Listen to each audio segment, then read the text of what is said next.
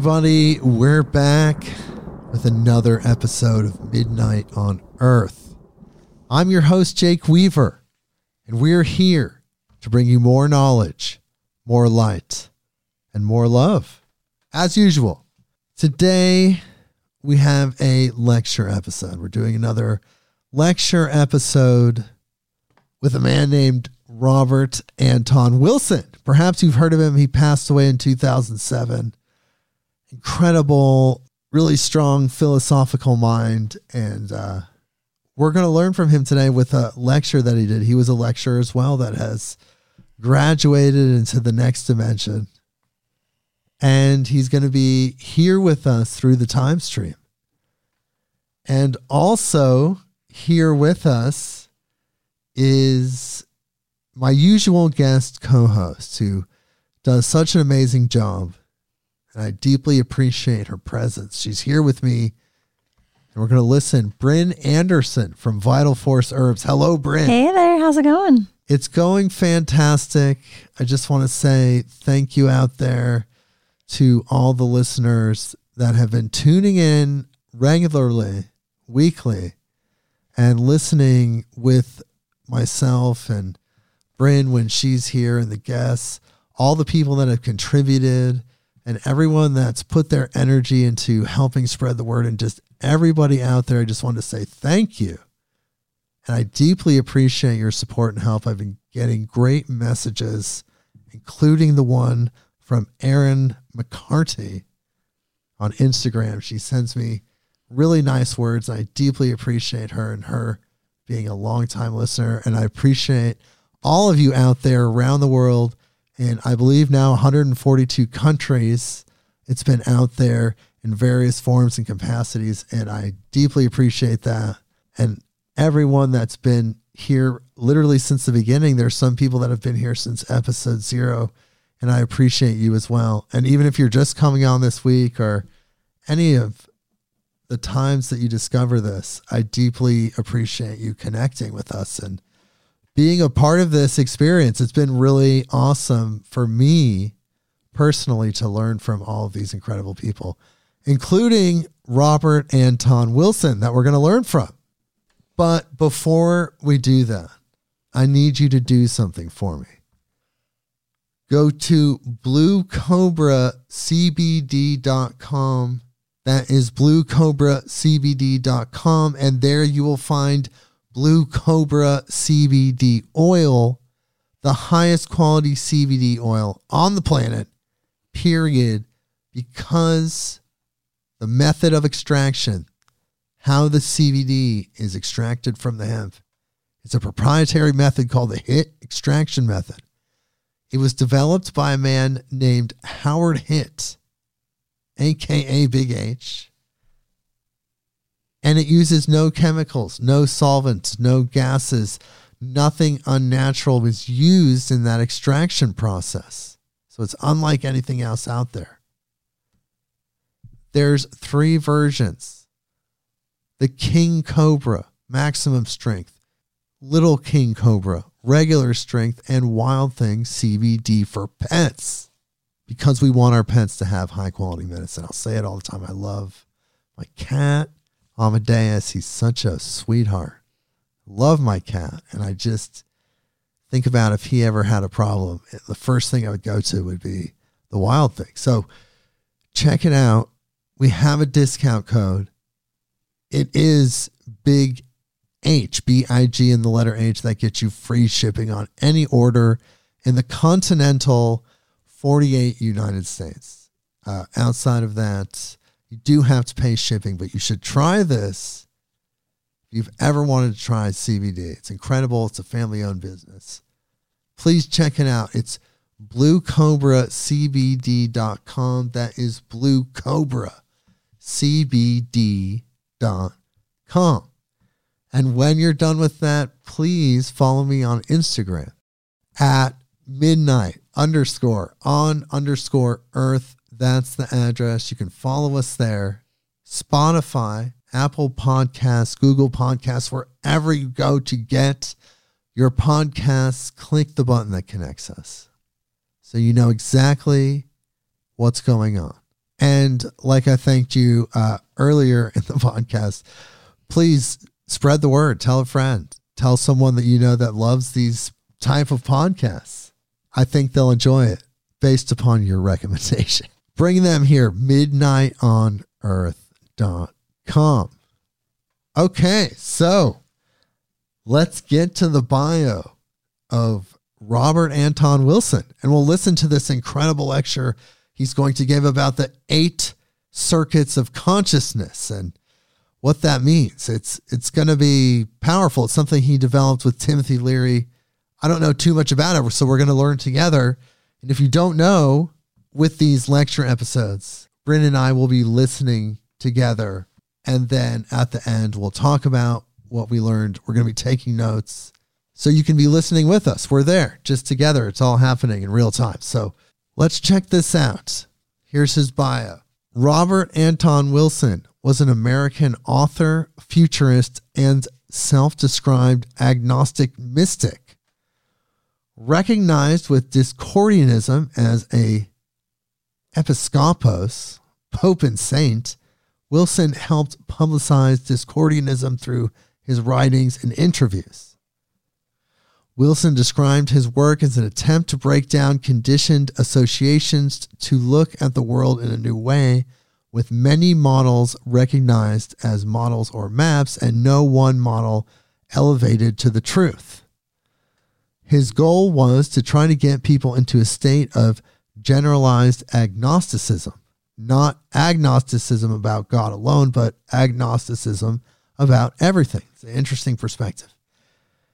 In addition to writing several science fiction novels, Wilson also wrote nonfiction books on extrasensory perception, mental telepathy, metaphysics, paranormal experiences, conspiracy theory, drugs, and what Wilson called quantum psychology.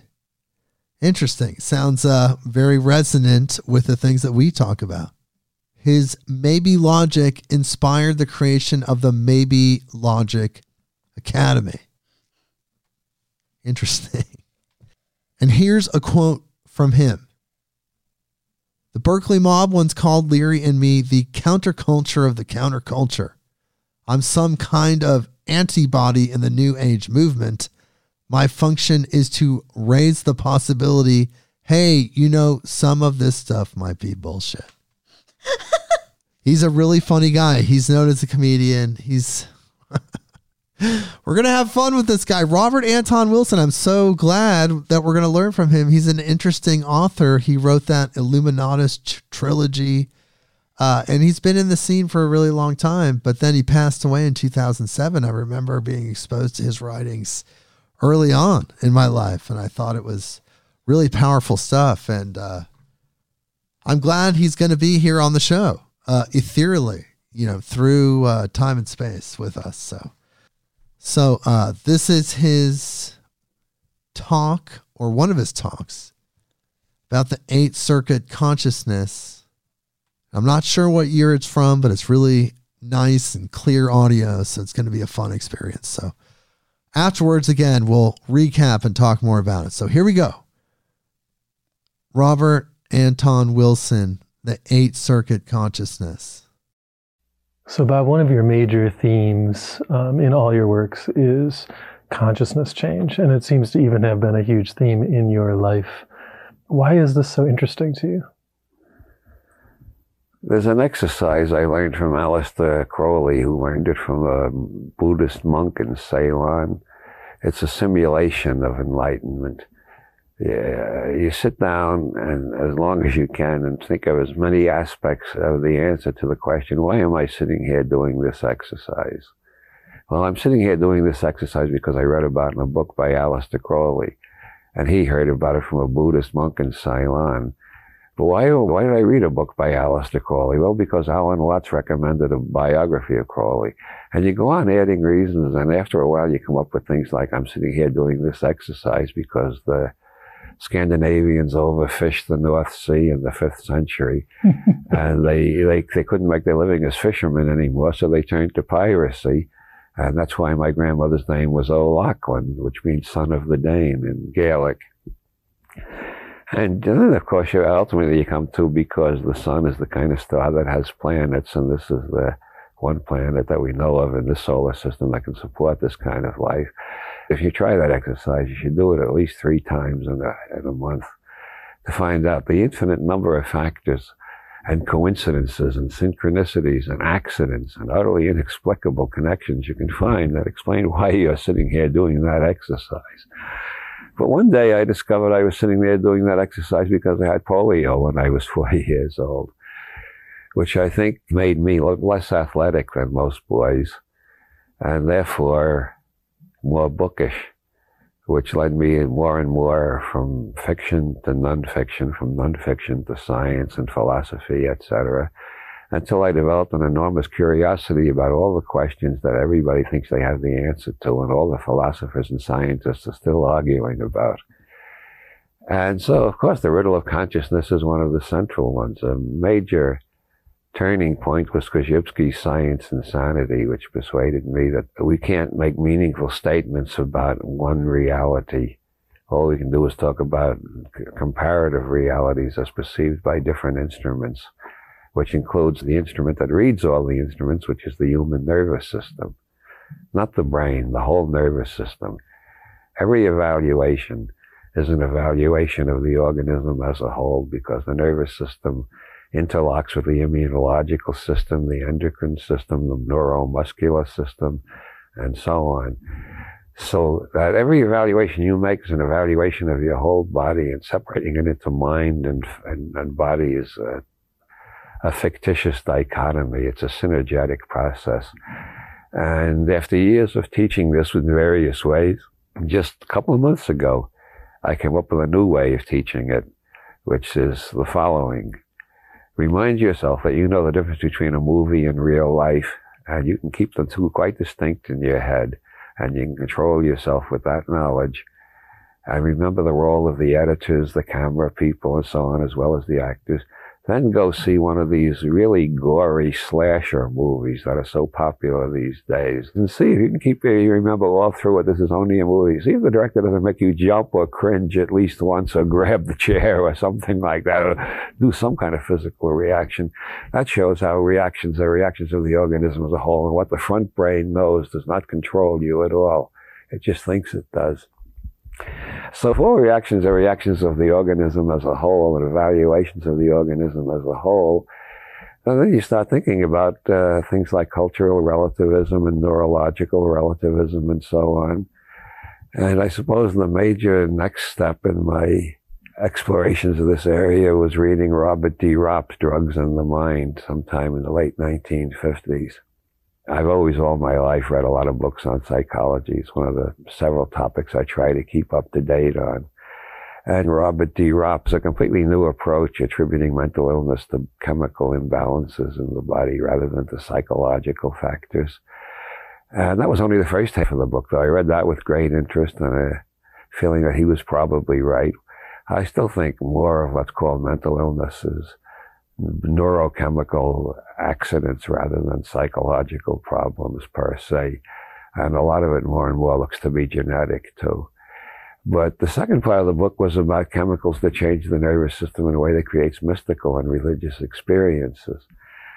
And I thought, gee, I'd like to try one of them because I've never had a mystical or religious experience. It might be interesting to have one and see if I retained my skepticism afterwards. A rather risky proposition, but I was young and ballsy and had more adventure than brains in me. And so eventually I got a hold of some peyote and I had a mystical experience. I've had a lot of experiences which have changed my idea of reality profoundly. the idea of reality as a singular noun doesn't make any sense to me at all anymore. What model do you use? I like the sociological term gloss and grid, which some sociologists use. Korzybski called it your system of abstractions, which means a lot if you know the mathematical school he was working from, but doesn't mean much to most readers. Leary coined the magnificent term reality tunnel. I call it a neurological reality tunnel. Everybody has their own neurological reality tunnel, which is why we misunderstand one another so often and why we misjudge one another so profoundly. Can you describe what a reality tunnel is? We receive, I think, more than a billion signals every minute from the environment. Most of them we're not even conscious of receiving. They affect our legs, our arms, our eyes, our ears, our nose, our chest. All this information is pouring in, and the nervous system is making evaluations at different levels, working its way up. One of the classic models is that we got three brains the reptile brain, the mammal brain, and the human brain. I've heard that for so long. I don't know how far back that goes. I knew that when I was in my 20s, which means back in the early 1950s. If we tried to be conscious of all the signals, we couldn't do it. Because to be conscious of that many signals simultaneously means we only perceive chaos which is the usual first reaction to LSD. Things turn into chaos, then they turn into different kinds of patterns. The chaos is because we can't handle that much information and organize it rapidly. So we throw out all the information that seems unimportant, which means we also throw out all the information that seems threatening to our belief system or to our dogma or to our ideology. We throw out everything we think can be ignored safely, so we concentrate on the things that seem important. Then our brain constructs a model out of all the information coming up from the rest of the nervous system, and we project the model outward and consider it reality. It's not reality, it's our reality tunnel. Everybody else in the same room is constructing a different reality tunnel. About 40 years now, I've been teaching workshops and seminars first on general semantics, then on neurolinguistic programming and various other things. But I've done this experiment hundreds of times where I get the whole audience to describe the hall outside the seminar room. I never have found a case yet in hundreds of experiments where two people describe the hall exactly the same. The differences are sometimes astonishing we all perceive a different world because our brains are organizing it according to patterns the brain has created to organize. And those patterns seem to be created at this date, it appears they are created by our genetic programs, by our early imprints, by our subsequent conditioning, by our learning, and by whatever experiments we have done in reprogramming our nervous systems, which involve such things as yoga, psychotherapy, general semantics, neurolinguistic programming, psychedelic drugs, brain tuning machines. And every time we reprogram our nervous system, our reality tunnel should change a little. If it doesn't, we haven't learned anything through that experiment that it was wasted time.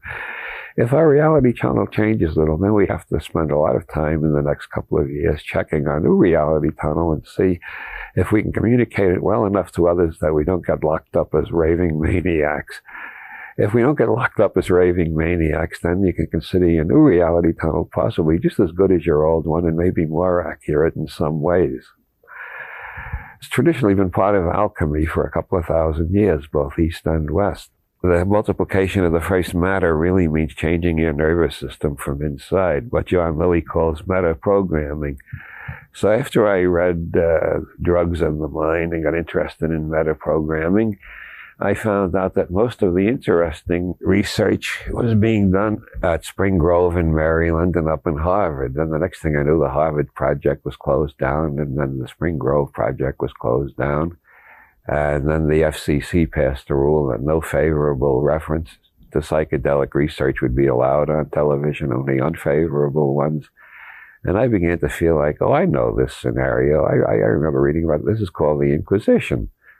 So we live like the scholars of the Inquisition. There are thousands, I don't know, tens of thousands, hundreds of thousands, maybe millions of people in the United States experimenting with psychedelics on themselves to see how much they can change their brains for the good.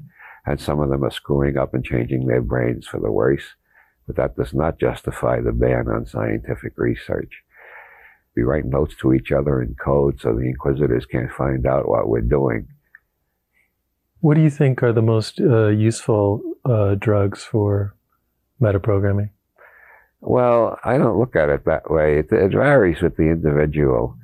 I got turned on to pot in the 1950s in the men's room at the Village Vanguard while the Modern Jazz Quartet was playing there. And man, I always liked the Modern Jazz Quartet, but after I got stoned and come out of the men's room, they were playing better than they've ever played before. Over the decades of criminal activity or forbidden science or the dark arts or whatever you want to call it, I've come to the conclusion that we not only have different neurological reality, we have different genetic blueprints that we start from. And I don't think there's a single drug, psychedelic, antibiotic, aspirin, or anything you could name that has the same effect on two people. People have to find out for themselves which drugs are safe for them. And no czar can decide for you.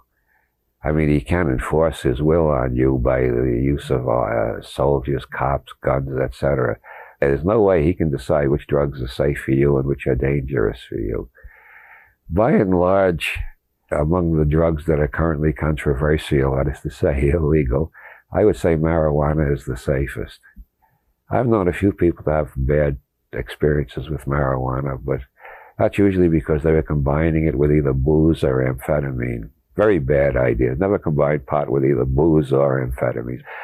In my opinion, amphetamines are useful if you're cramming for an exam, but otherwise they should be avoided. I, have seen so many people get paranoid on meth and the other amphetamines. And uh, cocaine is dangerous for almost everybody, but that doesn't mean that there aren't times when it isn't very useful, especially for people who do a lot of traveling and lecturing.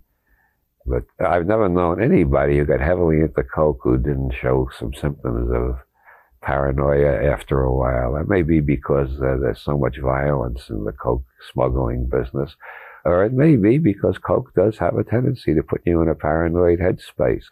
And another thing I've noticed, and Wavy Gravy, great counterculture hero of the 60s, also has noticed that people who use a lot of coke tend to die of heart attacks pretty young.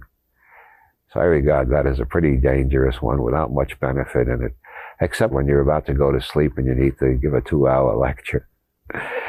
I think the dangers of LSD have been overstated to an incredible extent. All we know is our own experience, of course, and all I'm talking about is what I have experienced and what I've heard from others and what I have read in the literature. But I would say that under very good medical psychological supervision, like in the experiments of the early 60s, I think there was like one out of a thousand bad LSD trips, and they didn't last very long. Once it became illegal and it was fashionable for people who didn't have much philosophical or scientific training to take it just to have a weird trip, you had more bad trips then because they didn't know what they were doing and they weren't properly prepared. And who knows if it's even LSD. There are no safe generalizations about which drugs are dangerous for which people. Although by and large, anybody who's ever been pronounced psychotic, even if they've been pronounced cured, I would say they should stay away from psychedelics. Psychedelics seem to make the crazy crazier. Not always, but that's a tendency that should be kept in mind. There was a series of experiments with autistic children where they gave them LSD and some of them came out of their autism and some of them came out permanently, and some only came out for a week and then retreated into autism. Now, if we were living in a free scientific society, like most people think we are, we would have had 30 years more of research into this area by reputable scientists published in refereed scientific journals. We know a hell of a lot more. All we know is the personal experiences of underground outlaw alchemists who are hounded by the Inquisition all the time and don't dare to reveal half of what they know. And I really think the Inquisition is kind of old hat and should be abandoned. The Roman Catholic Church gave up the Inquisition in 1819. Why the hell does the United States government feel they had to start their own Inquisition? There were dozens of other researchers who were making claims that sounded astonishing to orthodoxy.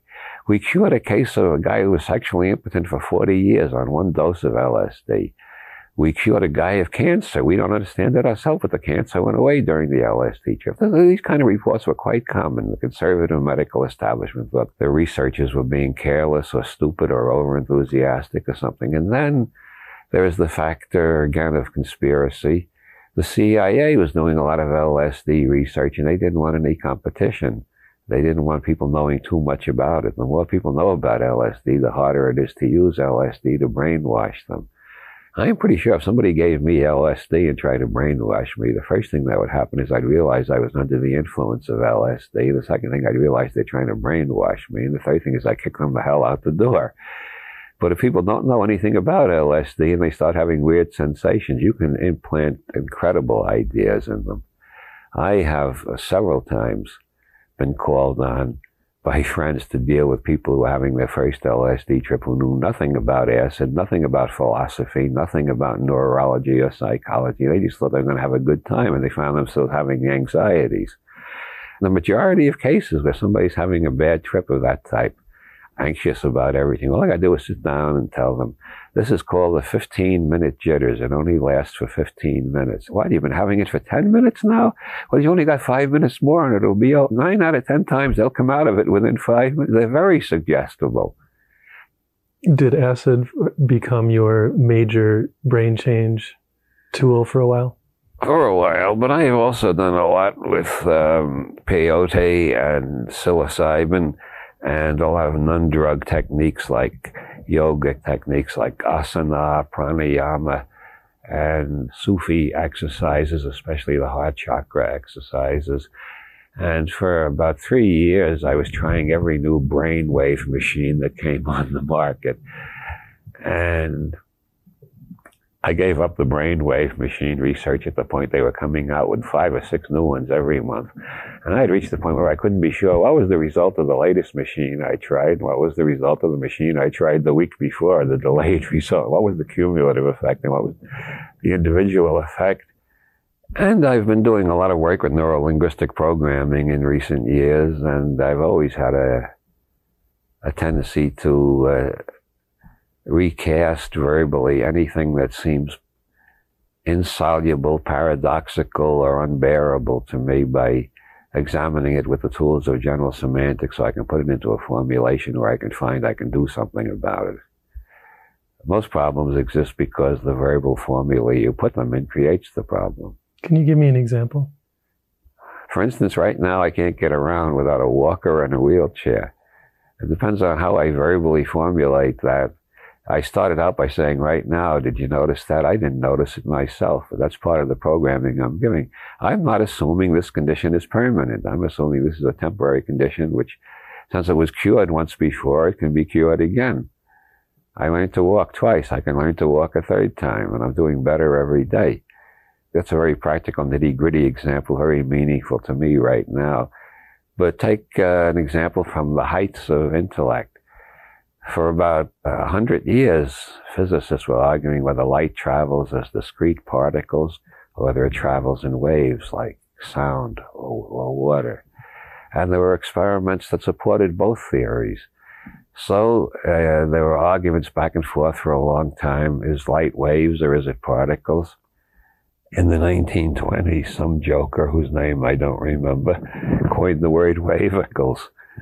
He said light travels as waves and particles. But this was a joke at the expense of other physicists, but a lot of them picked it up just to express their total bafflement at the fact the evidence just didn't seem to make sense. And then Niels Bohr came up with the Copenhagen interpretation, which underlies almost all my work. All my work, whatever I'm writing about it, basically comes from the point of view of the Copenhagen interpretation of quantum mechanics, which is whatever model we make of the world, whatever reality tunnel we organize our perceptions into is not the world. It's a model we've made. So if some experiments support the particle model and some support the wave model, we shouldn't be astonished at that. It just shows the brain can construct two different patterns depending on which instruments we're using. To ask what light really is is basically a meaningless question. Science can't answer that. Science can only answer questions like how does it register on this instrument and how does it register on that instrument. That's the way I look at psychology, sociology, and uh, things in general, is in terms of what does this model include and what does it exclude? Nobody can make a model that includes everything, although all the dogmatists on the planet think they've done that. If you included everything, all you'd perceive is chaos. Or as Buckminster Fuller states the case very well, scenario universe is non-simultaneously apprehended. In other words, we do not perceive the whole universe, the whole space-time continuum at any one instant. If we did that, our brain couldn't handle all the information. We perceive it in cross sections. And if you do Zen meditation or any type of yogic meditation, you'll see how long a minute is. You can't keep track of the millions or billions of signals. How many different signals are coming in that you usually don't notice? What I call model theism is making a model, then worshiping the model as if it were a god and hating everybody who has a different model Model theism is the idea that your universe has been simultaneously apprehended. That's, that's impossible according to general relativity. It's non-simultaneously apprehended. So the, what you experience tomorrow, if it entirely fits your beliefs today, that's because you're not paying enough attention. So speaking of models, it seems that your favorite psychological model comes from Dr. Timothy Leary. Is that correct? Yes. In the Eight Circuit model, yes. Could you uh, describe for listeners the basics of this model? I've done two day workshops on the Eight Circuit model, and I've done one hour lectures, and I've done two hour lectures. Let's see how brief I can condense it to without making it totally incomprehensible. Leary's basic assumption is that our personality or our interpersonal reactions results from genetic blueprints as modified by early imprints and later conditioning and learning and re-imprinting if we learn anything about re-imprinting. Well, that we start out with a basically amoeboid floating consciousness recapitulating the beginning of life and we have to bond to a mother or a mother substitute depending on how lucky we are. If we're lucky, we get a mother. If we're not lucky, we imprint something else. There's a case in one of Robert Ardrey's books, a giraffe whose mother was shot by hunters and the, right after it was born, and the giraffe imprinted the jeep. And it followed the jeep around and tried to nurse from it, etc., treated the jeep as a mother. Now, this shows the biological basis of the Jungian archetypes. Jeep has four wheels, sort of like the four legs of a giraffe.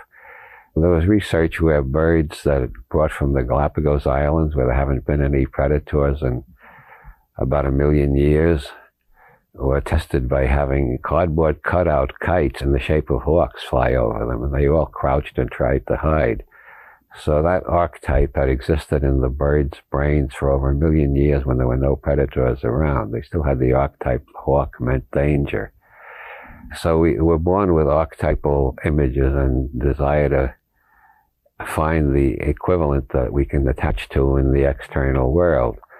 Leary calls that the biosurvival circuit. I call it the oral biosurvival circuit to emphasize the importance of the nursing experience.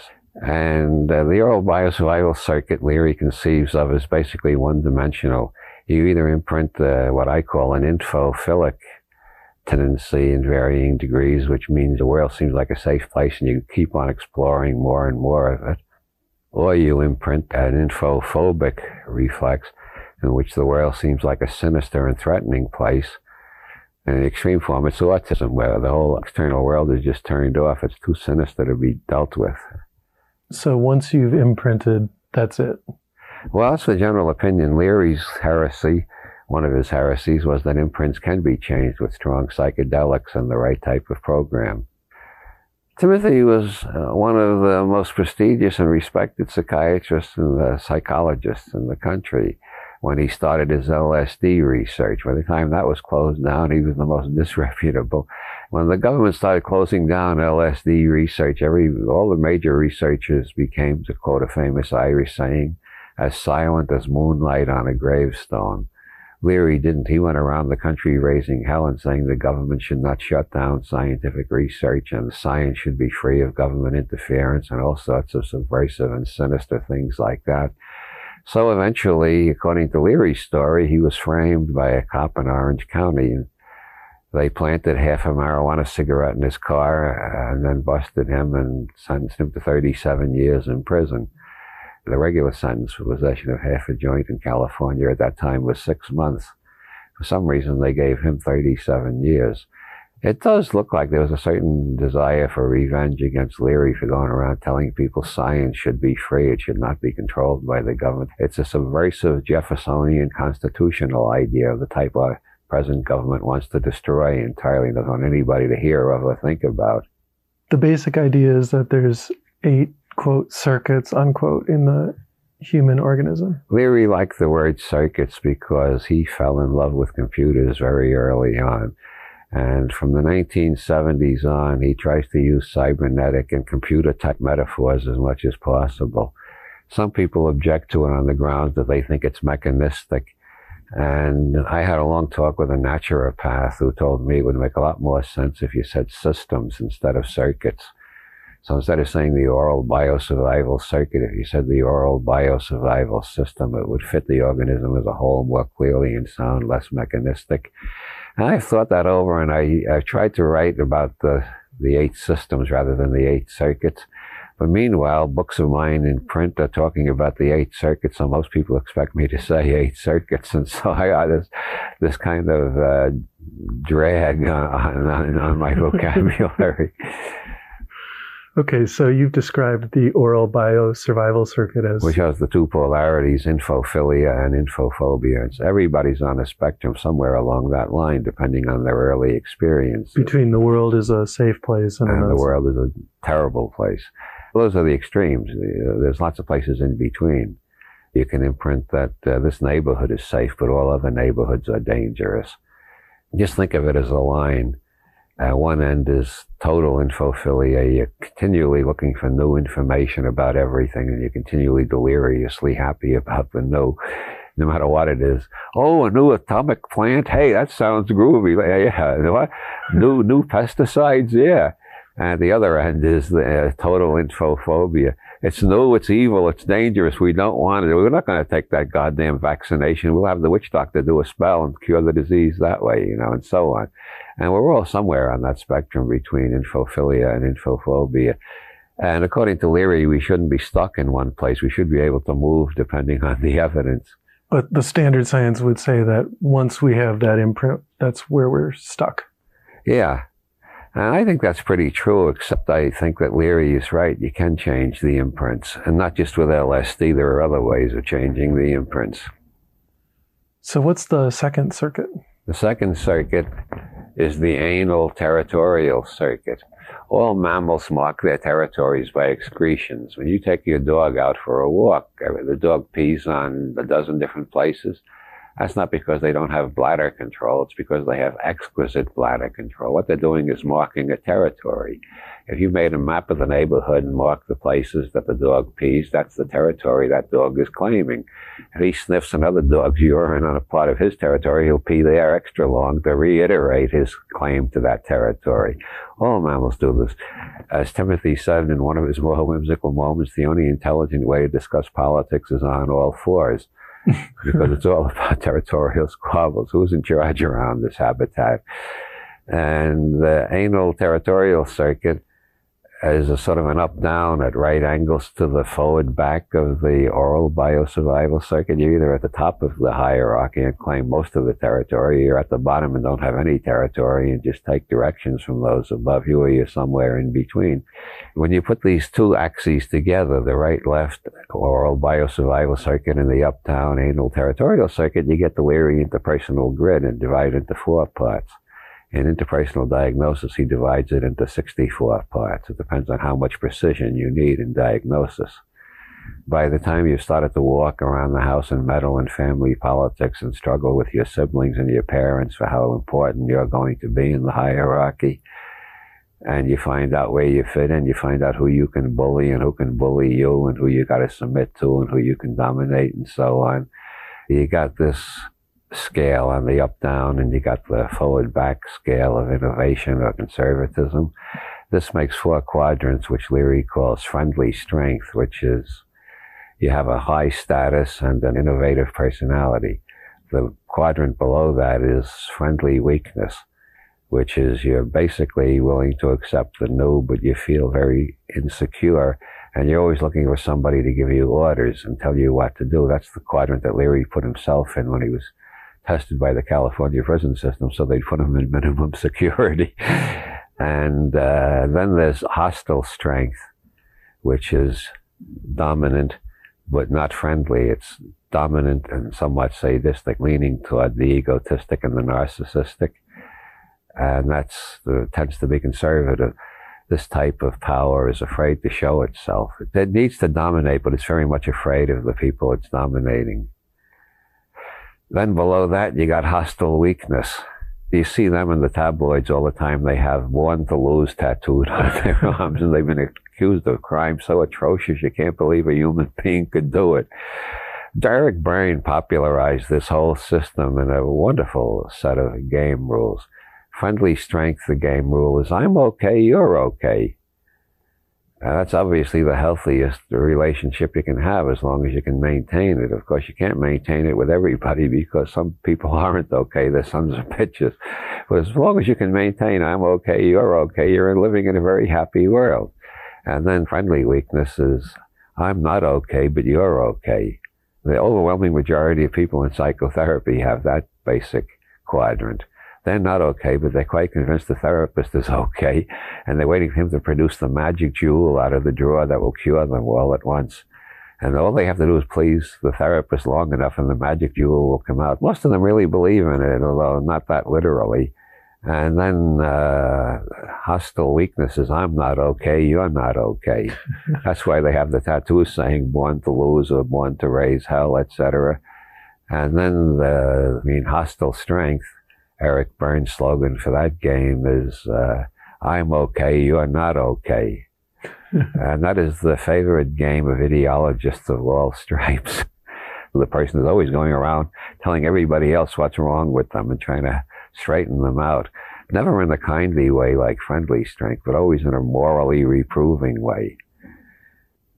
Now, the first circuit seems to have been known to our ancestors and projected outward as the moon goddess, the great white moon goddess with their three aspects, and that's why the first day of the week in almost all European languages is named after the moon goddess.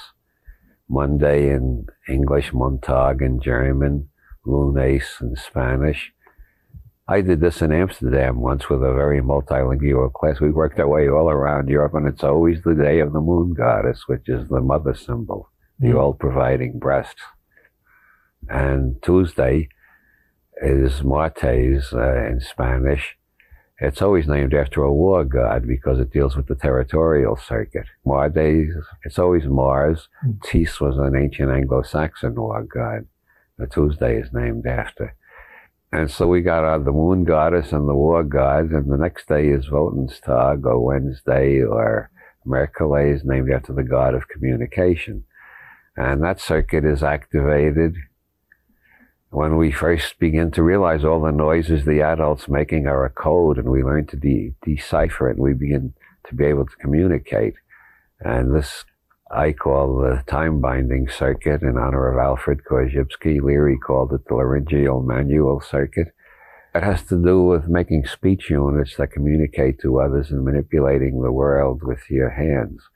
Uh, you build a model made out of words or other symbols then you test it by manipulating the world and see if the world fits your model. You do that just naturally and instinctively. It's a genetic program until you get to school where they train you to lose all your curiosity and just memorize the correct answers the teachers give you.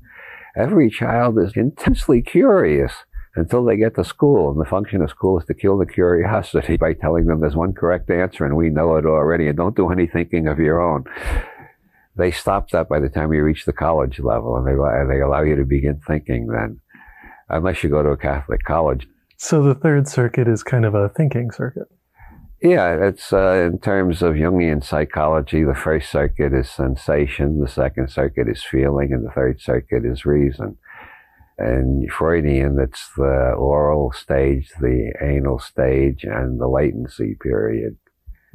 Anyway, with the third circuit, we have a, a, revolution. The first two circuits tend to be basically conservative. They keep repeating the same patterns over and over throughout history. That's the major theme of Finnegans Wake, how these first two circuits throughout history continue to produce the same patterns over and over. Cain and Abel, Napoleon and Wellington. It's all the same story. It's always the two brothers trying to kill each other.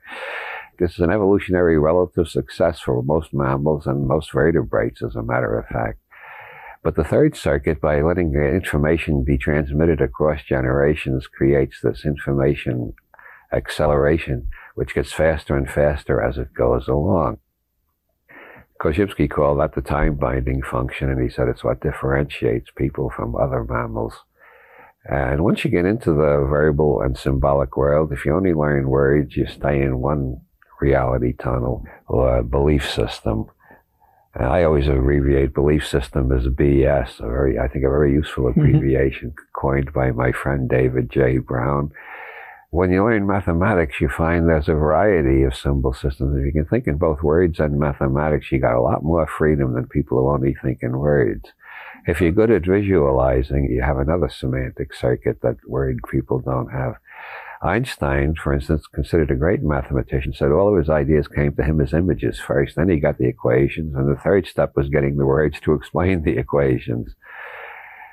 This acceleration of information leads to faster and faster change, which is very disagreeable to the people in high positions of authority who have this burden of omniscience that they're supposed to be doing all the thinking, perceiving, smelling, sensing, hearing for the whole society because everybody else is just supposed to follow orders.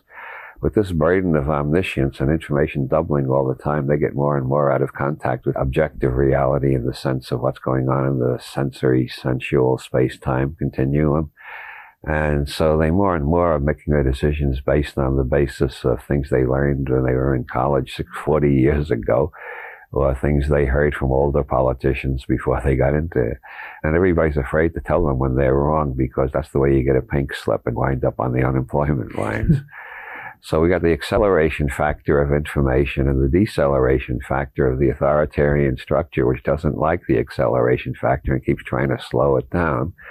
And that to me is the basic dialectic of history information attempting to break free and ruling elites trying to stop the flood of information from unseating them and creating a world they can't manage because they can't understand. So, back to uh, Circuit 3, how does that affect us personally? Well, it gives us the capacity for perpetual learning and perpetual intake of new information and transformation of ourselves and our societies. And it also tends to trap us in the cocoon of our favorite symbolism so that we can't think outside that. Then our BS or our belief system becomes a set of blinders which keeps us from letting any new signals in. If you're talking about abortion and somebody keeps saying baby killers, you can't get anywhere because they have created a semantic grid in which the fetus is by definition equal to a baby. And nobody has claimed this that about any other species. Nobody claims that an acorn is an oak tree or an egg is a hen. But for some reason, in the human class of life, the, the fetal form is equivalent to the post-birth form. I think that's one of the more remarkable metaphysical ideas floating around in our society. So you were saying that the um, first circuit gives us a forward-backward orientation, and the uh, second circuit gives us an up and down orientation. Is that correct? Yeah. And so this third circuit orients the third how? circuit seems to correlate with the fact that the majority of the population uses the left brain much more than the right brain and uses the right hand much more than the left hand. The left brain is connected to the right hand, the right brain is connected to the left hand. And this creates a basic left right polarity in our thinking. And when you put together the forward back of the oral biosurvival circuit, the up down of the anal territorial circuit, and the right left of the time binding circuit, you got three dimensional space, which is the first type of space mathematically organized by Euclid or somebody writing under the name Euclid or somebody earlier that Euclid ripped off or whatever. And that seemed to be the only real space up until the 19th century when mathematicians discovered other kinds of space. The reason it seems like the only real space is because it's the way our nervous system stacks information. And that's why The third day of the week is the day of the god of communication, Mercury or Wotan, as the case may be. So, where do we go on the fourth day of the week or in the fourth circuit? Well, Thursday, Thought Tog. It's always a thunder god and a father god. This is the domestication circuit. This is the sociosexual circuit. At puberty, the DNA, which has been sending out RNA messenger molecules, making changes every day of your life, probably. But at puberty, it sends out a whole bunch of new RNA messenger molecules. Your whole body changes.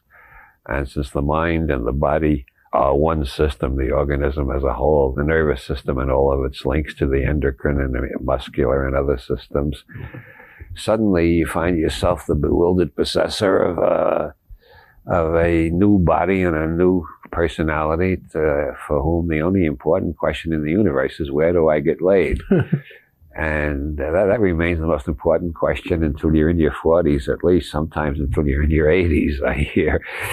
And uh, to show how imprinting works on the Fourth Circuit, there's a case in Masters Johnson, human sexual dysfunction.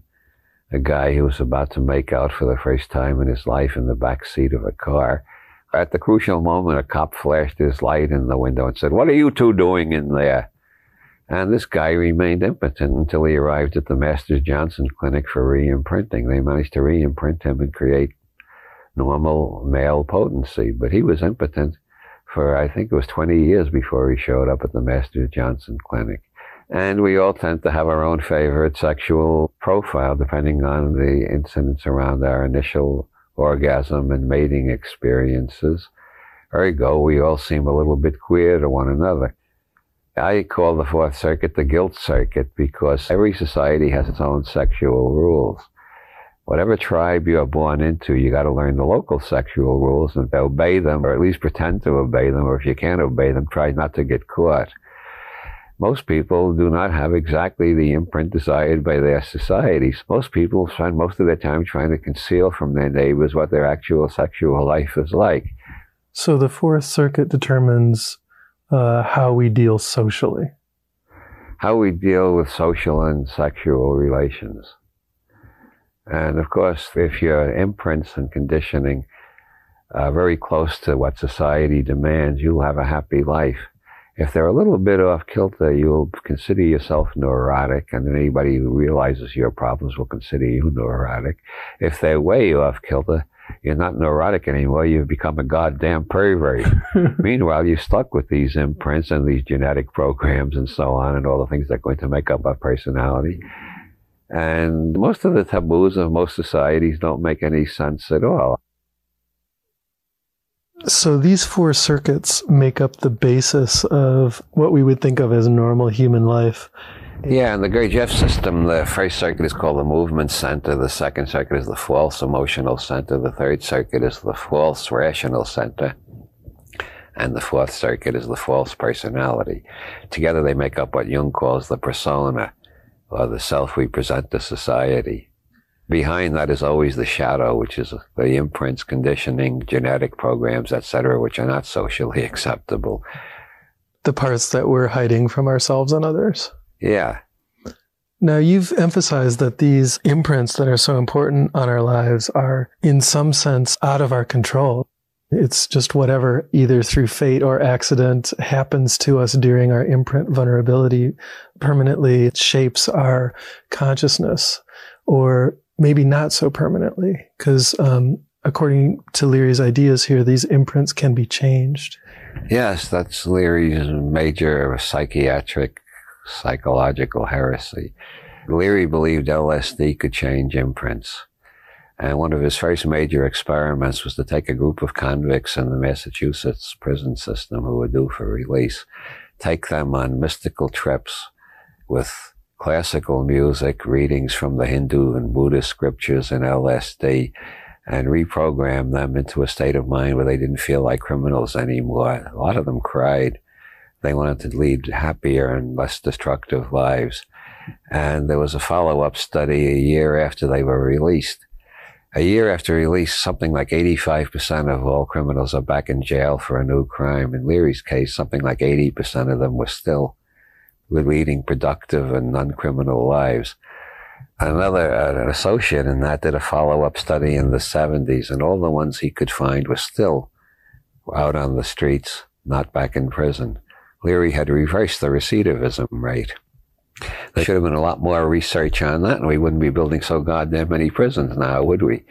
But again, the government shut down the research. They wanted to keep mind manipulation a secret that the CIA could use for their own purposes and nobody else would know anything about. So the implication is he had somehow re imprinted them to be nicer. He re imprinted them to see that their life script, their, their, their basic programs on the first four circuits, were uh, leading them to a, a, a life that would remain basically unhappy. If you go on committing crimes, you're going to spend most of your life in prison, which is not a nice place to spend most of your life.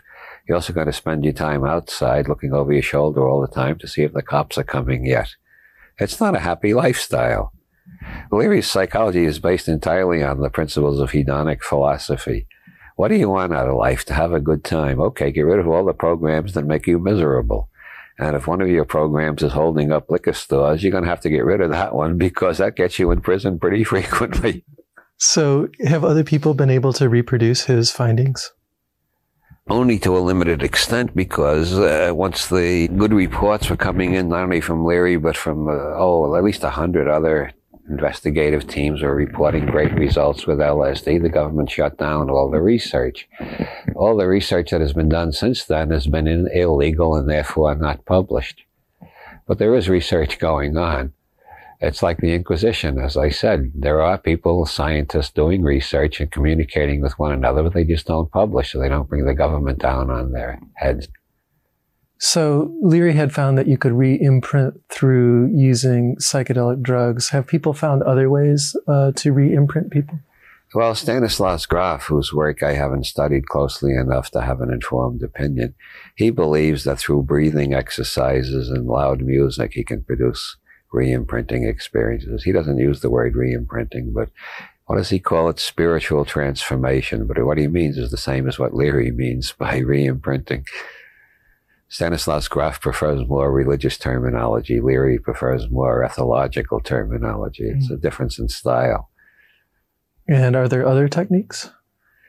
Well, if you take uh, classic yoga like Patanjali to taught, his system is you start with asana, which is holding one posture as long as you can and doing it every day for longer and longer periods. Eventually, you get over the fidgets, the boredom, and all the general nuisance of it, and you find yourself in a very peaceful place. This seems to be the unimprinted first circuit before you've imprinted either infophobia or infophilia. The next step is pranayama, which quiets all the emotional compulsions on the emotional territorial circuit. And the third step is dharana, which is concentrating on one image and driving all words out of your head. That seems to be the hardest step for most people. So very few people follow that. Instead of dharana, there's mantra instead of trying to concentrate on a red triangle, which tends to turn orange after a while or, or go off screen entirely, you take a phrase and just keep repeating it. I learned one from some wandering uh, shaman I met once. Shamati Shawati, Shamati Shawati, Shamati Shamati, Shamati Shawati, Shamati Shawati, Shamati Shawati, Shamati Shamati, Shamati Shawati. It's almost like a windshield wiper. It really cleans the mind closes down the third circuit.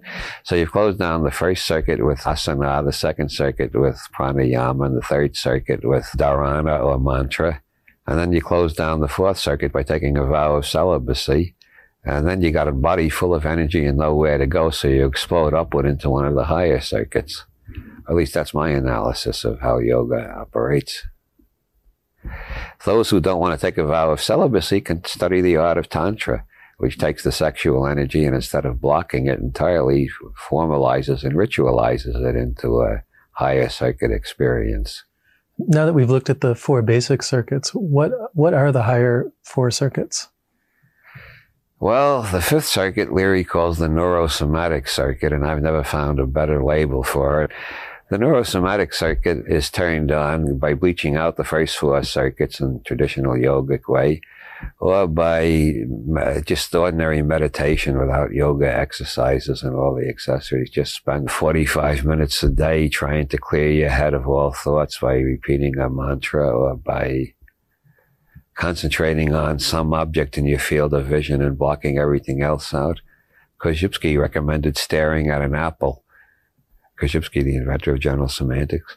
Anyway, um, the most fashionable method recently is the brain tuning machines. You tune the machine down from beta to alpha, and you get very tranquil and calm for a while. You turn it down below alpha to theta, and you get into a pretty deep meditative state. Anyway, the fifth circuit, the usual way of turning it on, which I almost forgot to mention throughout most of history, has been cannabis. Cannabis is the specific chemical for the receptor sites in the brain where the neurosomatic circuit is activated. Whether you smoke it or eat it in muffins or brownies, it tends to create an explosive enrichment of the sensory sensual manifold. And immediately you'll find a hell of a lot is going on in your body and in your perceptual field that you never noticed before. And a lot of it is hilarious and a lot of it is sexy and a lot of it is thrilling and a lot of it just bowls you over with mystical awe.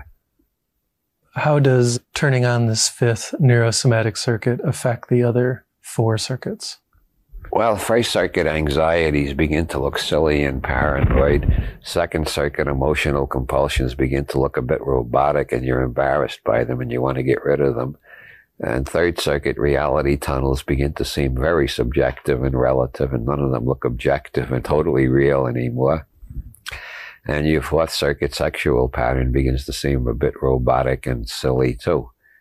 So you gain quite a bit of perspective on yourself. Yeah, you're gaining more freedom. Bob, does standard psychology recognize this neurosomatic circuit? Well, it's one aspect of what Freud called the oceanic experience. Freud recognized it as a human phenomenon, and he thought it was a blissful regression to infancy, which uh, he thought was harmless, but you didn't want to stay there. He had to come back to adult reality eventually. But he did recognize it as a human experience. Jung puts all the higher circuits under the general title intuition, bunches them all together. There's a guy named Kenneth Ring who did a lot of LSD research when it was legal and then switched to uh, near death experiences when he couldn't use acid anymore. He started collecting experiences from people who had out of body experiences or seeming out of body experiences or whatever you want to call them. He found a lot of similarities to LSD trips. And he has his own label for the neurosomatic circuit, but I forget what it is. But there, there are several different names for it. And then in Hinduism, it's called dhyana, the trance of unity, because it tends to make perception more global and less egotistic. So, is it one of the effects of an opening in this uh, neurosomatic circuit to increase uh, compassion? I think absolutely. Very strange. I don't think Leary ever talks about that aspect of it. But my experience and the conversations I've had with other researchers, other outlaws, other alchemists, etc., I think the beginning of neurosomatic experience is almost always correlated with it more sensitivity to other people's sufferings. And I think the correlation or connection between pot and anti-war protest in the 60s was no accident. Potheads were much more horrified by the Vietnam War than alcoholics were. So kids are being burned up with napalm. Gee, that's terrible. Let's have another drink. You can't say that on pot. Kids are being burned up by napalm. For Christ's sake, we got to find some way to stop that. You feel more. I mean, you're more open. Your senses are open on all levels. The whole organism is much more open. So I think it, it definitely it increases compassion and empathy. So, what day of the week uh, it correlates with the fifth circuit? Friday, which is named after Freya, the Norwegian sex goddess, the Marilyn Monroe of the Norwegian pantheon. And of course, in the Latin tongue, the day is named after Venus, who's the South European equivalent to Freya, the goddess of sexual ecstasy. Bobby made the point that the first four circuits basically are imprinted once, and then um, stay that way for the lifetime unless they're re-imprinted under special conditions. Is that also the case with the fifth neurosomatic circuit? I don't think so. I, I think the higher you go on the circuits, the more re-imprinting you can do. I think you can re-imprint the neurosomatic circuit in a variety of ways, depending on what you want to do. If you want to do it, I mean, if you want to concentrate on painting, if you've never been very sensitive to painting, uh, without doing a lot of complicated yoga, just smoke a joint and go into the Van Gogh Museum in Amsterdam, and you suddenly discover what art's all about, or any other artist you can we care to pick. I mean, you can reprogram yourself for greater visual sensitivity, and of course, the most famous the thing that made pot so popular even before the 60s was jazz music because all the jazz musicians were smoking pot. And so their fans picked the habit up from their favorite musicians. So the first reports I ever heard about pot were you hear music better.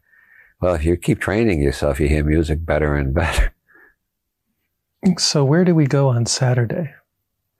Saturn's Day, that correlates with Jung's concept of the collective unconscious or the true emotional center, according to Gurdjieff.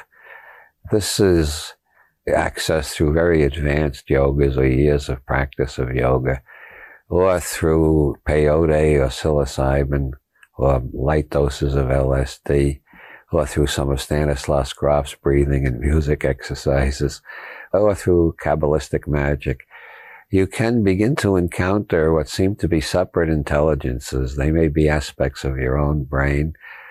Israel Regardie says there are two ways of regarding them. The objective way, which is they exist apart from you, or the subjective way, they're aspects of yourself that have taken on numinous qualities and got projected outwards.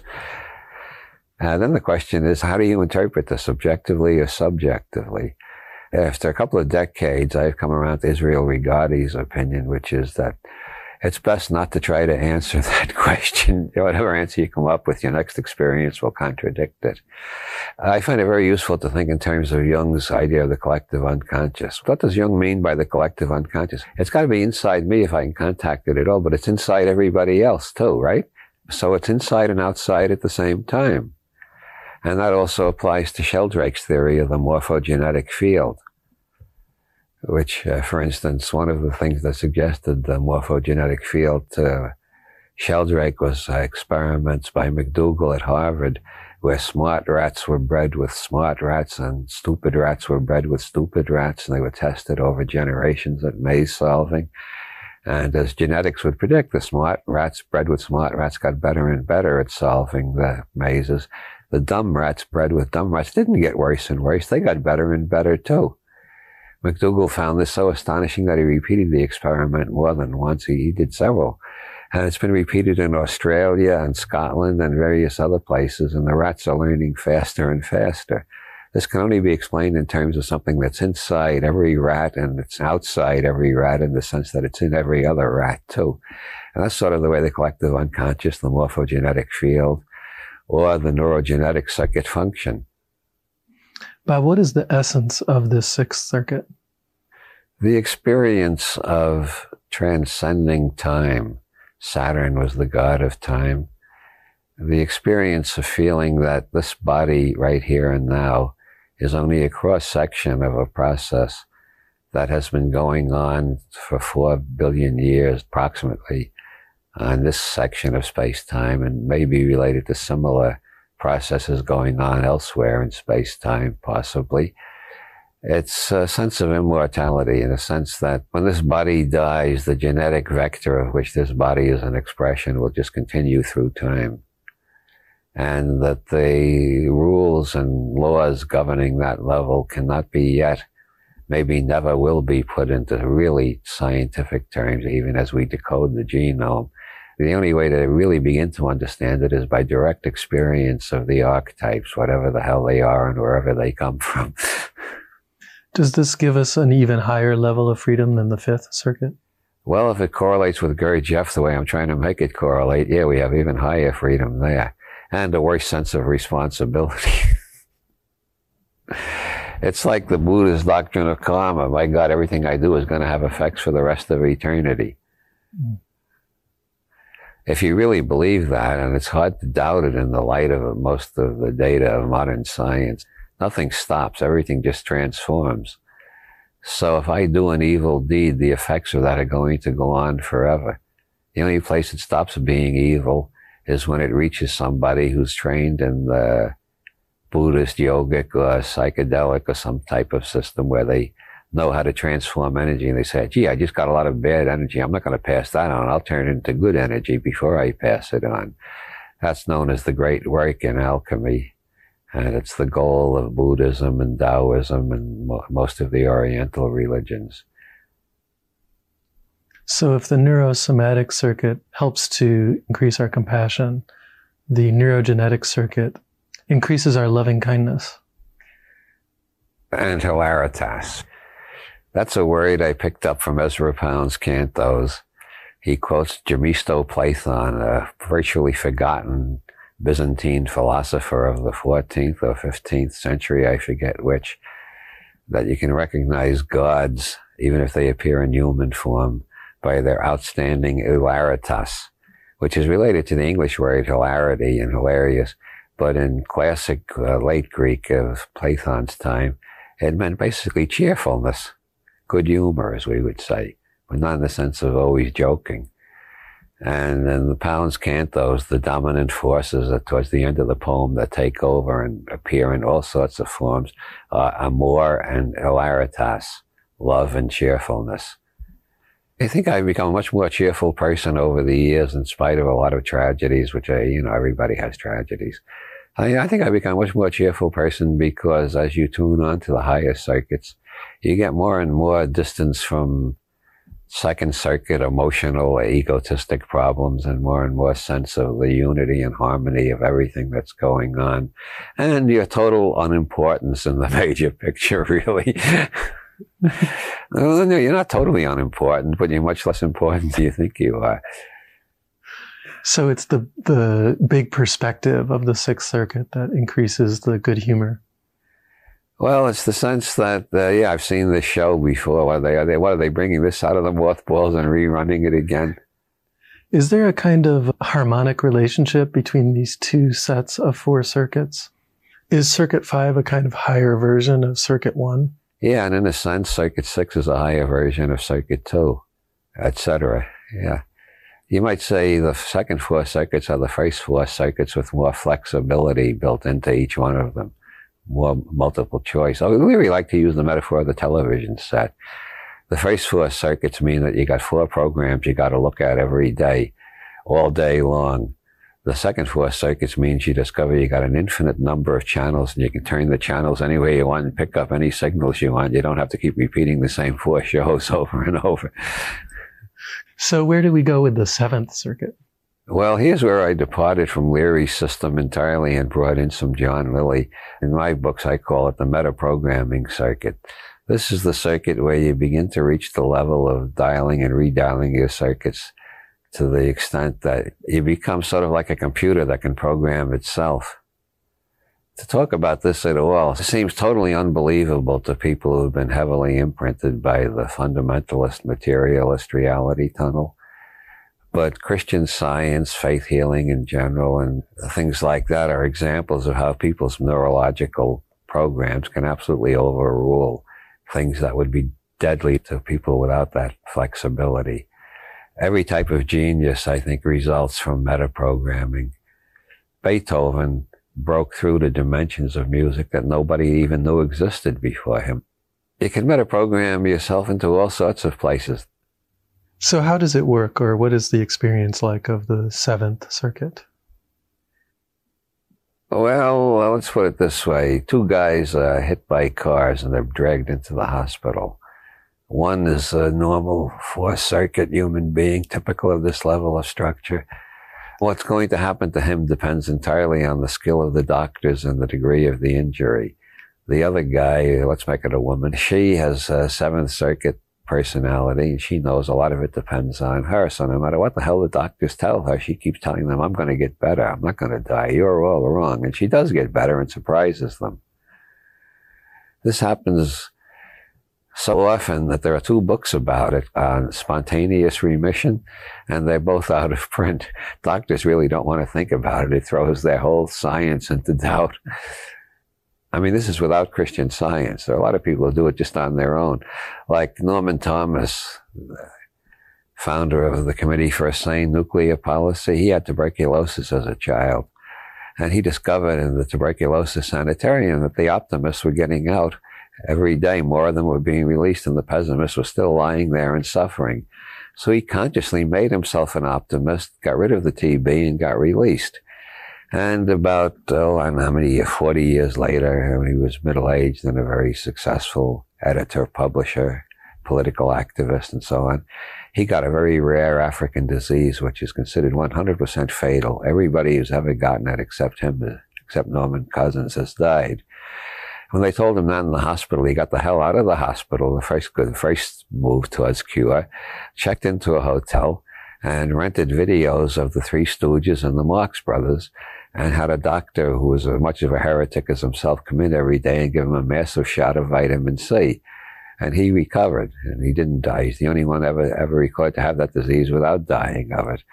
Now, there are some conservatives in the medical profession who say he never had the disease in the first place. That's the favorite way of evading the data.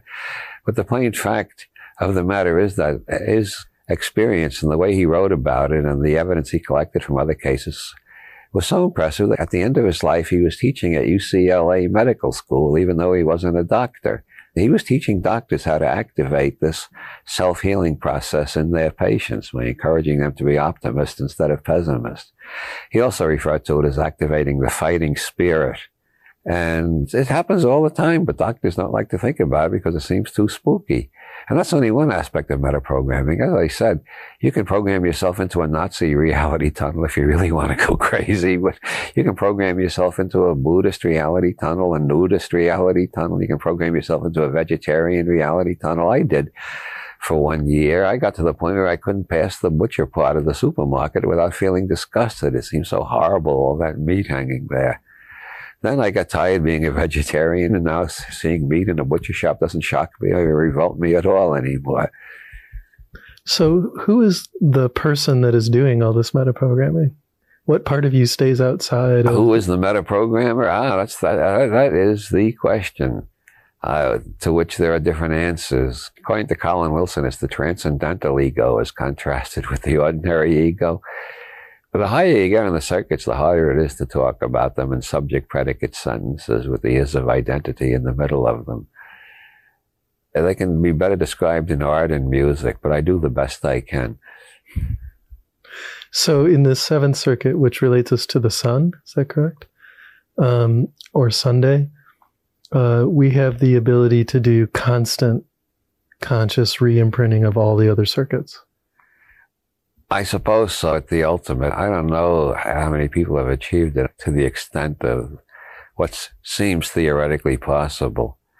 But I have seen people achieve really astonishing things like Timothy Leary when he was dying of cancer. He was still the funniest guy I ever knew. And uh, I think anybody who thinks we're trapped by circumstance, all they need is to talk to people who visited Leary in his last year while he was wasting away and dying a little bit more every day and having pretty continuous pain. Well, of course, he used all the drugs he could find, legal or illegal, to handle the pain, but that's because he was a rebel all his life. But it wasn't just the drugs, it was the long experience he had at re imprinting and metaprogramming. So he knew how to metaprogram himself into a state where the. Where, where pain and death were just experiences that he could stand above and look down at and laugh about he especially laughed at the people who felt sorry for him, or the people who thought he was suffering abominably. He was suffering abominably, but he refused to let that interfere with his mind's activity. he had hilaritas to an extreme extent. Bob, in what sense does the Seventh Circuit relate to the seventh day or Sunday?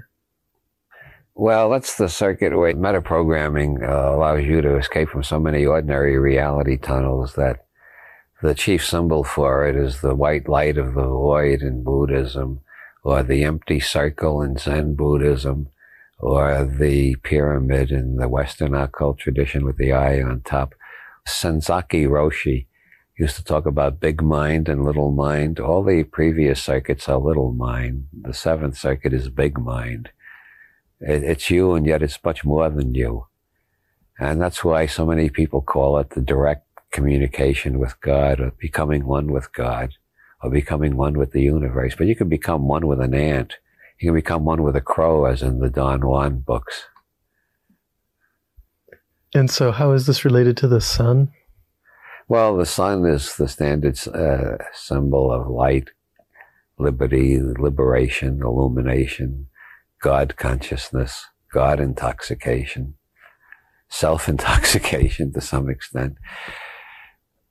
And the Sufis uh, feel that if you get too far into that without balancing it, you become what they call a mere ecstatic, which in California slang has become a blissninny and uh, we got quite a few Blissninnies wandering around these days. It depends on how, how much uh, you keep your perspective and how much you just enjoy feeling like God. so there is no uh, eighth day of the week, obviously. Yeah, and in the Hindu system, the uh, eighth chakra is not in the body, but above the body.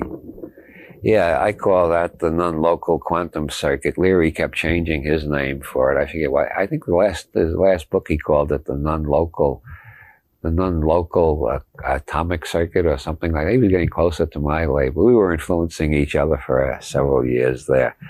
I call it the non-local quantum circuit because uh, one of the most fascinating things in quantum mechanics is Bell's theorem, which has been confirmed five times now. It's not only mathematically sound, but experimentally it's been verified. And uh, what Bell's theorem says basically is that everything in the universe is in harmony with everything else in the universe. Well, more specifically, it says any two particles once in contact continue to remain correlated in mathematically precise ways, no matter how far apart from each other they move even if they're so far apart that information from one can't get to the other in the time you're taking your measurements. So how does information get around faster than light if the things are that far apart? Well, nobody knows, but uh, David Bohm, for instance, gave three uh, lines of interpretation. One is that we're going to have to radically redefine our ideas of both space and time, even more radically than Einstein did. The second is that information somehow travels faster than light, even though energy can't. How can information travel without energy? Well, that's the mystery to be solved, but information is somehow getting around. And the third approach is that it's not traveling around, it's always there. The hardware is local. And this is where I like to quote Jack Sarfatti, a physicist who I don't get along with very well, but he does have some great metaphors. And his metaphor for this mysterious interconnectedness of which Douglas Adams, remember, said everything is interconnected, but some things are more interconnected than others. Jack Sarfatti's model is think of the universe as an enormous computer. Then think of our galaxy as a smaller computer within the bigger one, our planet a smaller one within the galaxy, our body is a smaller one, our brain is a smaller one, the cells of the brains are even smaller. You work your way down to the quark level, and you got this mini, mini, mini, mini, mini computers below the quark level, presumably there are even smaller computers. And, and, in all cases, the hardware is localized. The hardware is here, not there, now, not then. I mean, from wherever you are is here and now. So the hardware is always localized, but the software is everywhere at once. It's outside space-time entirely. And this is what comes up in uh, near-death experiences, out-of-body experiences, high doses of LSD, almost any dose of ketamine and profound practice of yoga over a number of years. It's called samadhi, union with everything. And this is where synchronicities come from, and it's why so many people continue to have psychic experiences, even though we are told by authoritative sources that you can't have psychic experiences. They're totally forbidden. They can't happen. And if you claim them, you must be nuts. Still, the majority of people will report at least one psychic experience in their life whenever a poll is taken. Some people have dozens of psychic experiences. And this just comes from the big mind rather than the little mind, the non-local rather than the local level, the software rather than the hardware. Of course, I'm using a lot of modern scientific metaphors for traditional mystical concepts. That's because I find the traditional mystical language just doesn't satisfy my criteria of general semantic uh, accuracy and neurolinguistic programming of the same sort. So I have to put it into the best scientific metaphors I can find. Because this means that everything I say is potentially refutable. If the government would allow free research, everything I say could be either disproven or made more plausible. Nothing in science is ever proven. That would require an infinite number of experiments. But if you disprove enough theories, the one left standing looks like the only alternative we have until we disprove that one. But no, nothing is ever proven. What happens is one model seems more plausible than all the others. But in the more advanced sciences now, we frequently have two or three models. In physics, we got quantum mechanics and general relativity, and they're not convertible one into the other. And within quantum mechanics, we've got eight schools of interpretation as to what the equations mean. And nobody is quite sure what general relativity means. So, in terms of the human organism, you picture these eight circuits. Have humans always had these, or are they evolving circuits? I don't know. The Sufis refer to the higher circuits as the next step. Sufi literature is full of references to the next step. The idea is that we're, we're all evolving into something different. They don't divide it up into four circuits, although they do have a chakra system, which more or less correlates with the eight circuits. At least if you're as ingenious as I am, you can make it correlate.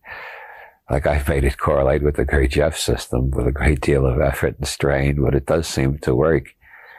As a matter of fact, there are two Gurdjieff schools that are using my books in their curriculum. So I, am not distorting Gurdjieff too much and making his system isomorphic to Leary's. But do you uh, personally feel, or at least suspect, that these are evolving over time? It seems plausible to me. I think that the first circuit sort of recapitulates amoeboid life. The second circuit recapitulates vertebrate evolution. The third circuit recapitulates human evolution. The fourth circuit recapitulates the process of civilization. And then the, we got the circuits that are not recapitulating, but pre-capitulating. I think Leary used that word once. It's very good. Pre-capitulating. The neurosomatic circuit is pre-capitulating our experiences when we're living outside of gravity while in free space and space colonies. And the neurogenetic circuit is a floor vision of the extreme longevity, if not immortality, that's coming very soon out of all these scientific breakthroughs in genetic engineering. And the metaprogramming circuit precapitulates what Heinlein wrote about in his two novelettes, Waldo and Magic Incorporated, which is when parapsychology, in spite of all of its critics, proves its case well enough by teaching everybody how to use these powers instead of just waiting for them to happen accidentally. And everybody becomes their own psychic and their own magician, a self meta programmer, which means a uh, higher intelligence, to say the least of it. And the non local circuit is preparing us, maybe, for fusion with other intelligences throughout space time. So clearly, uh, working with these eight circuits could give us tremendous powers to control our own destiny. Can't people use the same technology to basically harm others? Yeah. I think uh, the major struggle going on is the struggle between those who want to program everybody else and those of us who would prefer to be self programmers and, as far as possible, teach others to be self programmers too because self-programmers are more cheerful and happy, and it's nice living in a happy world. I just found a quote from Herbert Spencer, of all people, that sums this up. I've been trying to say it for years. Herbert Spencer said it better than I ever have. He said, nobody can be perfectly happy until everybody is happy. And that, that seems so transcendently obvious to me, but most people don't have a clue yet about that. As you turn on higher and higher circuits and become more and more sensitive to what's going on, you you more and more want, want to release people from the misery. well, I, I, you know I don't want to sound pretentious about this, but you know, like the Buddha, when he realized what was going on, he devoted the rest of his life to trying to deliver as many people as possible from the traps they were in, and teach techniques that would work.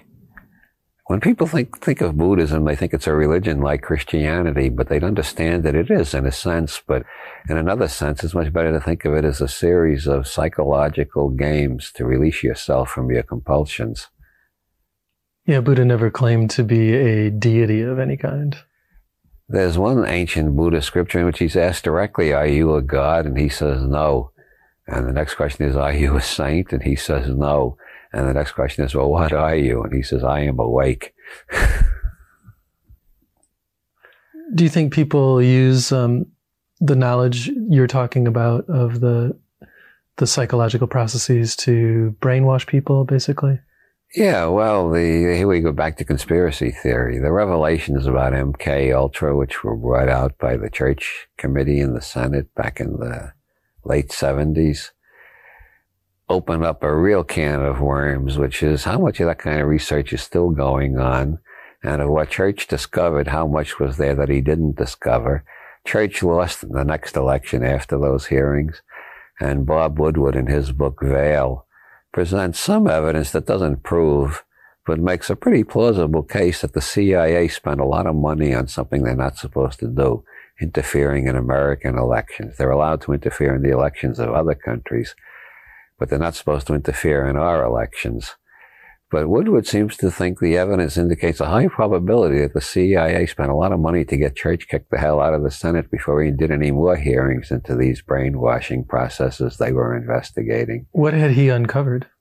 Well, what he un- uncovered was the CIA had given LSD to lots of people without their knowledge and did various head trips on them, that they had also experimented with electroshock, with brain surgery and uh, with varieties of things. Uh, well, they, they did some research with giving people LSD and putting them in a, an isolation tank with, with their own heartbeat, the only uh, magnified is the only sound they could hear to see if that would break them down to the extent that an entirely new personality could be imprinted upon them in place of their old personality.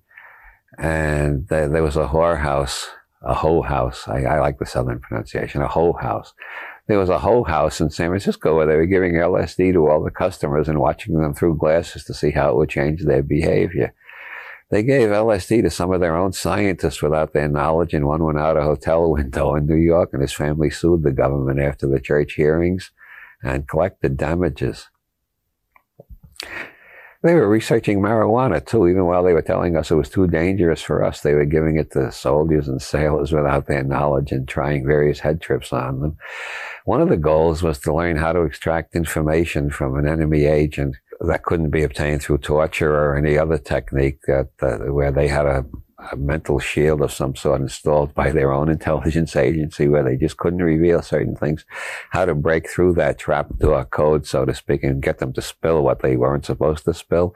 They did a lot of research on that, but they did a lot of research too on how to create more than one personality just like the Manchurian candidate, which everybody thought was a fantasy. It was a fantasy to the extent that we don't know how that anybody ever succeeded. We don't know. We can only suspect. But the CIA did a lot of research on trying to create people who would be CIA couriers and agents and do jobs for them and never remember doing it. They would have two personalities. When they come back to their ordinary personality, they'd have a vague memory. I went to Paris. I had a good time had a wonderful love affair, and they won't remember that they were at the American embassy uh, or their Soviet embassy or something doing spy jobs. They, they won't remember any of that. Whether they ever succeeded, nobody knows, but they sure were trying very hard, and they had almost infinite funding. Well, and if the pow- indefinite funding, given the power of um, re-imprinting that you're describing, it seems likely that they could succeed at it. There's a book called Operation Mind Control by Walter Bowart, who has several cases I feel that the evidence strongly suggests they succeeded. I don't want to say that it's been proven. Uh, all it can be said is they were doing a lot of research that, from an ordinary human perspective, looks as despicable as Dr. Mengele's research in Nazi Germany. They are mean bastards, they are. So, the, um, the antidote to this, as you were mentioning the other day, would be knowing the principles of re imprinting already. Yeah, having experience at re-imprinting, so when they start fucking with your head, you can fuck with their heads back.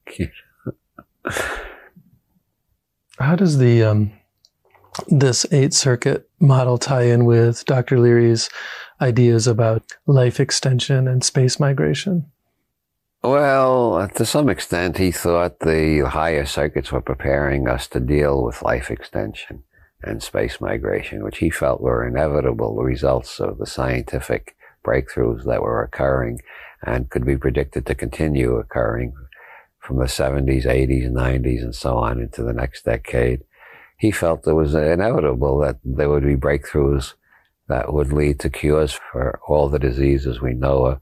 Now we've got research on nanotechnology, some of which is aiming at building molecular computers that will run through your body once they're injected with a needle. They run through your body and check every cell, and every cell that's malfunctioning, they'll fix it.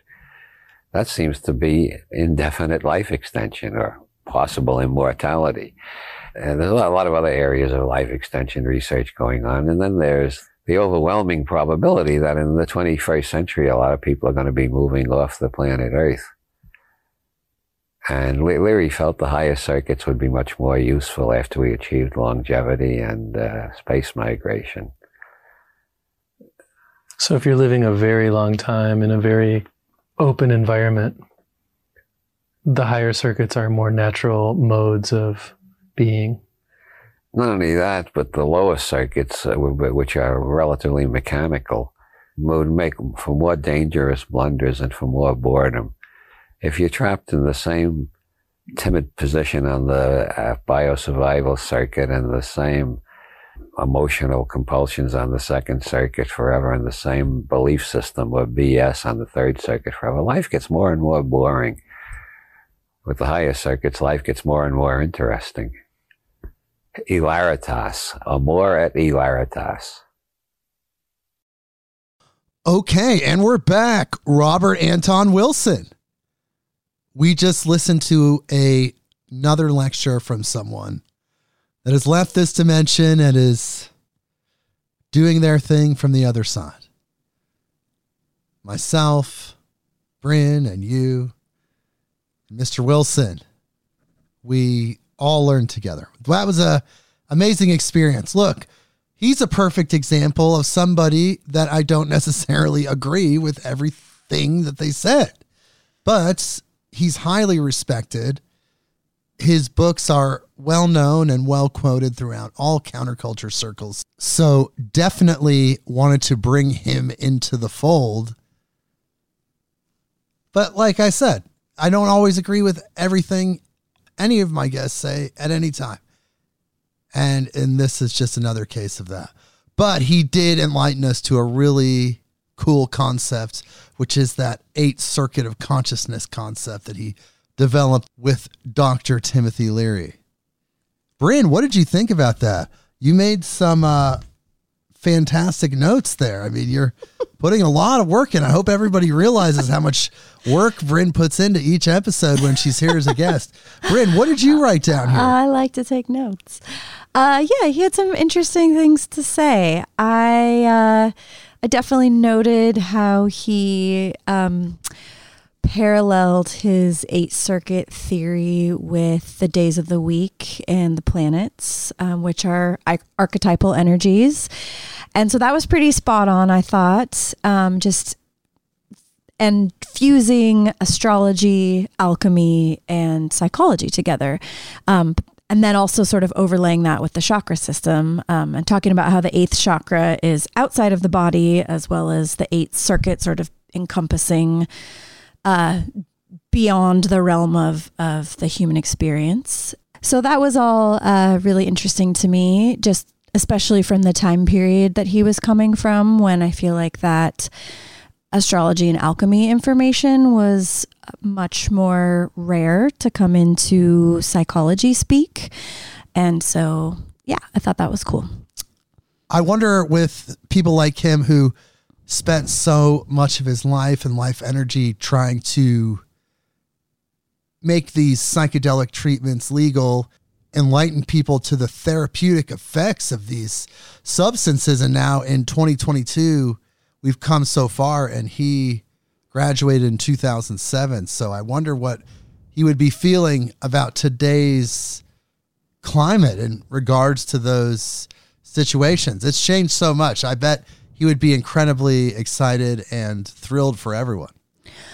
Yeah, I think that he would be. I mean, it would be so different to hear him talk today, given what's going on and uh, having treatment centers and having everyone in mainstream society talking about microdosing or, you know, taking mushrooms before the soccer game or or whatnot. That would probably be a big trip for him. Uh, I thought it was interesting when he was talking about the experiments with children with autism and LSD. Yeah, that was the first I've heard about this. So it, it made me want to read those studies. Um, that that was really interesting to me. Yeah, it made uh, people come out of their autism briefly in some cases, but somehow they were able to move their consciousness into this dimension, which seems to imply that autism itself is a multi-dimensional experience. I mean, we did talk about that with Alex Marcoux in our episode about sacred autism and her experiences, but yeah, that seems to validate that. It's a consciousness experience. It's somehow non-localized. The autistic consciousness is somehow not fully in this dimension. And when you take a substance that alters your reality perceptions, it can shift that consciousness energy into where we are. It's very, very strange. Right. Well, maybe you're able to you're able to access it from like coming from a different dimension. That's very strange. It is. That's super interesting. And then also, uh, on a different note, when he was talking about the experiments with LSD and prisoners and how they were able to re imprint, and that whole conversation about him talking about imprinting and re-imprinting. He didn't ever use the word paradigm but it just it made me think of all the conversations we've listened to and and you know books that i know we've both read about paradigms and how those i mean that's the really the same as imprinting. You're imprinted Yes. with what's normal in your family. You're imprinted with what your expectations are. You're imprinted with what your neighborhood what's normal for your neighborhood if it's you know and, and all those things that we would call programming or paradigms. And so he's talking about you know if you're used to prison and you're used to robbing the liquor store that's your paradigm. And you get out of prison after 20 years and then your brain is set to well that's what i do. That's what adults do. That's how i live. That's how i make my money. And and it takes a lot of conscious work for us to change whatever our paradigms are. And maybe if you don't have the capacity or time or ability to consciously think i'm going to change my paradigm. I'm going to work on you know bettering myself in this way but they were able to access that through psychedelics and that people were able to step outside of their paradigms or their imprints and see maybe how their life could shift. And that was really fascinating. He said 75% of the people that got out of prison that they uh, used psychedelics then did not return to prison, whereas the group that did not do psychedelics did. Yes, it's all very interesting. The imprinting, you're right, is very similar to the paradigm concept. The imprint is almost like the back end of the paradigm because you get that imprint first, which then fuels the validity of the paradigm, that somehow that imprint was valid. And then the paradigm, your multitude of habits that you determine are how you function, or at least that was given to you by someone, then is ran past the imprint. The imprint validates it. It's all Right. very and then you're in a feedback loop of uh, robbing the liquor store. yeah, so you know that is where psychedelics come into play. You can separate the self and go above all of those imprints and and look at those and say, wait a second, that's not beneficial, or that is beneficial. I want to strengthen that. But like you said, we're all operating from different reality tunnels. I thought that was so cool. Yes, the, at the beginning. neurological reality tunnel. Yes, Do you ever feel like you're about that. stuck in a neurological reality tunnel? Sometimes, but really it's just showing us that each human being, each living being, each conscious being is truly existing in their own universe. Like they're literally their own universe. Everything is created by and for that individual consciousness. It's all an illusion, the separateness, it's all an illusion. we all are existing in that reality tunnel.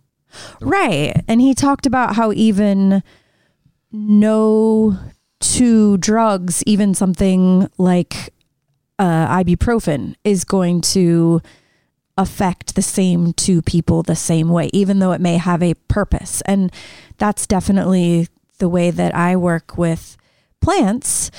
Um, and another piece of that is when he talked about how every evaluation evol excuse me every evaluation involves the whole organism you're not just seeing something with your eyes like on a subconscious level there's a million different signals going on and you're really taking it in with your whole being and that's exactly how your health works and your immune system works and medicine works and all of that is that it's a multidimensional multifaceted thing it's not just affecting your headache or you know if you cut off your arm it's not going to work the same as without your body all that Yeah, it's a lot that we've learned today from Mr. Robert Anton Wilson. Uh, you know, I just wanted to bring him in. I've heard such great things about him over the years. He's written so many popular books in the counterculture scene. So I felt like his lecture would be a great addition. It did seem kind of like we were just hanging out. It was very casual conversation. I don't know who the mystery interviewer was that was actually doing the interview with him. yeah who was that guy I don't know, but whoever he was, thank you. You did great, and you uh, made this episode amazing. So I just want to thank you, Bryn, for being here. Bryn Anderson, of course, of Vital Force Herbs. Go check that out. Check out bluecobracbd.com. It's an amazing uh, website. Go check that out. And of course, uh, thank you for listening again, for listening and being such a faithful person here with us, learning every week and, and learning what we learn from the guests. It's just so positive. I really appreciate it. Bryn, you have anything to say before we go? thanks for having me jake that was fun Yeah, I guess we'll do it again next time. All right, everybody. We will see you next week. Midnight on Earth.